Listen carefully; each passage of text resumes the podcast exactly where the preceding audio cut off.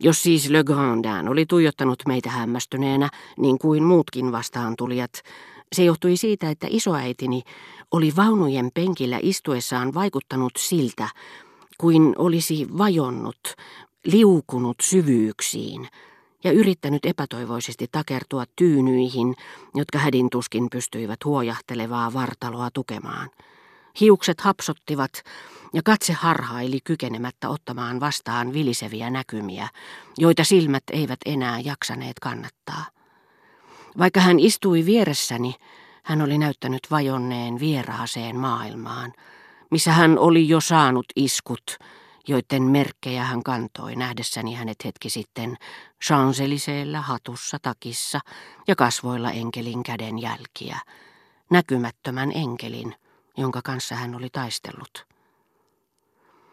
Olen myöhemmin tullut siihen tulokseen, että tuo kohtaus ei tullessaan varmaankaan täysin yllättänyt isoäitiäni, että hän oli ehkä jo kauankin odotellut sitä tulevaksi, oli elänyt tämän odotuksen merkeissä.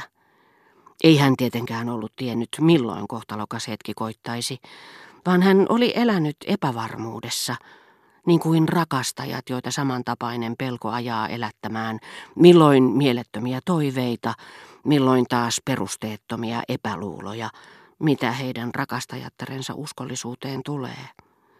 Mutta useimmiten vakavat sairaudet, niin kuin se, joka vihdoinkin oli iskenyt häntä vasten kasvoja, asettuvat jo etukäteen hyvissä ajoin uhriinsa taloksi, ennen kuin tappavat hänet, ja antavat jo tässä vaiheessa jokseenkin nopeasti kuulua itsestään, aivan kuin seurankipeä vuokralainen tai naapuri. Se on hirvittävä tuttavuus. Ei niinkään aiheuttamiensa kärsimysten, vaan elämälle asettamiensa lopullisten rajoitusten uutuuden ja outouden takia. Sairas ei tässä tapauksessa tunnekaan kuolevansa itse kuolin hetkellä, vaan kuukausia, joskus vuosiakin aikaisemmin, siitä alkaen kun tauti katalasti on hiipinyt häneen asumaan. Sairas tutustuu vieraaseen, jonka hän kuulee tulevan ja menevän aivoissaan. Näöltä ei sairas sitä toki tunne, mutta säännöllisesti kuulemiensa äänien perusteella hän tekee johtopäätöksensä sen tavoista ja tottumuksista. Onko vieras pahantekijä? Aamuna muutamana sitä ei kuulukaan. Se on lähtenyt. Kumpa olisikin lopullisesti. Illalla se tulee takaisin. Mitä se oikeastaan aikoo?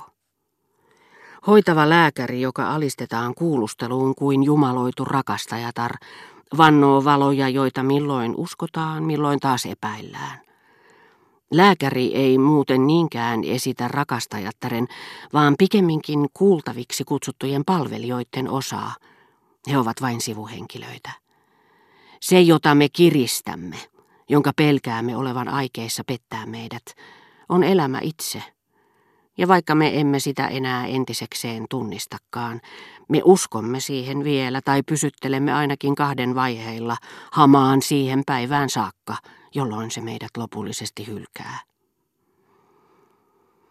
Autoin isoäitini professori Een hissiin, ja hetken kuluttua hän tuli itse meitä vastaan ja johdatti meidät työhuoneeseensa.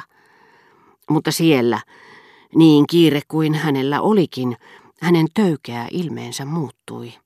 Niin suuri on tottumuksen voima, ja hänellä oli tapana kohdella potilaitaan ystävällisesti, jopa leikillisesti. Koska hän tiesi isoäitini lukeneeksi naiseksi ja harrasti itsekin kirjallisuutta, hän lausui muutaman minuutin ajan säkeitä kesäisen sään kunniaksi. Hän oli asettanut isoäitini istumaan niin, että käänsi itse selkänsä ikkunaan ja näki hänet hyvin – hän tutki sairaan tarkkaan, jopa niin perusteellisesti, että minun oli välillä poistuttava. Hän jatkoi vielä hetken tutkimistaan ja lopetettuaan, vaikka neljännes tunti olikin päättymäisillään, hän lausui isoäidilleni vielä pari valittua sitaattia. Hän liitti niihin lopuksi hieman uskalletun pilan ja toisenkin, joita olisin kernaammin kuunnellut jonakin toisena päivänä, mutta ne rauhoittivat minut lopullisesti – Kiitos tohtorin huvittuneen äänensävyn. Siinä samassa muistin, että herra Fallier, senaatin puheenjohtaja, oli jo vuosia sitten saanut vaarattomaksi osoittautuneen kohtauksen, ja ryhtynyt kilpailijoittensa epätoivoksi jo kolmen päivän kuluttua hoitamaan virkaansa. Kuulopuheitten mukaan hän aikoi asettua presidenttiehdokkaaksi. Luottamukseni isoäitini nopeaan toipumiseen vain kasvoi, mutta juuri sillä hetkellä kun muistin herra Falierin tapauksen, minut herätti näistä mietteistä professori Een hohotus, joka päätti jonkin hänen pilapuheensa. Lopetettuaan hän veti esiin taskukellonsa, rypisti kuumeisesti kulmiaan, nähdessään, että oli viisi minuuttia myöhässä, ja samalla kun hyvästeli meitä, hän painoi soittokellon nappia, jotta hänen frakkinsa tuotaisiin viipymättä. Annoin isoäitini kulkea edellä, suljin oven hänen jälkeensä ja pyysin tiedemiestä kertomaan totuuden.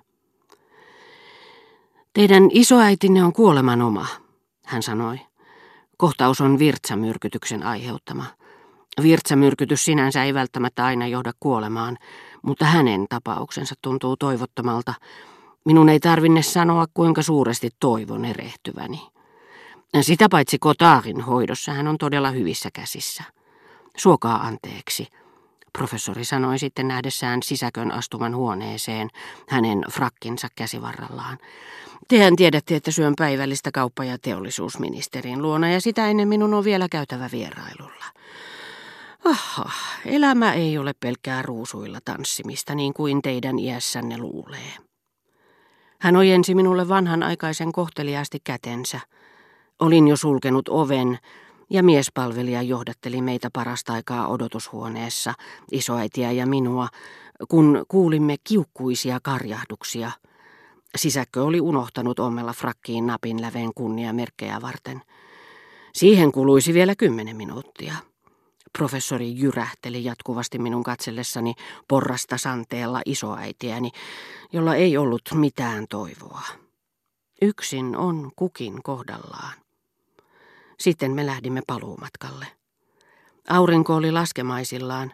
Se punasi loputtoman pitkän kivimuurin, jota ajurin oli seurattava ennen kuin pääsi kadulle, jonka varrella me asuimme.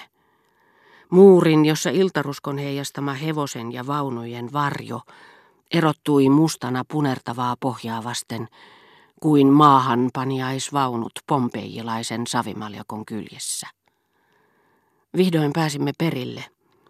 Autoin sairaan istumaan alaaulaan portaitten juureen ja nousin ilmoittamaan äidilleni tulostamme. Kerroin hänelle isoäitini olevan hieman huonovointinen saatuaan ensin pyörtymiskohtauksen. Tuskin olin lausunut ensimmäiset sanat, kun äitini kasvoille levisi epätoivo, huikaiseva ja samalla niin alistunut, että tajusin hänen säilyttäneen sitä itsessään valmiina jo vuosikausia, epämääräisen mutta lopullisen päivän varalle. Hän ei kysynyt mitään. Tuntui siltä kuin hän, toisin kuin ilkeys, joka mieluusti liioittelee lähimmäisten kärsimyksiä, ei sulasta hellyydestä olisi halunnut myöntää äitinsä sairastuneen vakavasti. Ei ainakaan tautiin, joka saattoi vaurioittaa henkisiä kykyjä.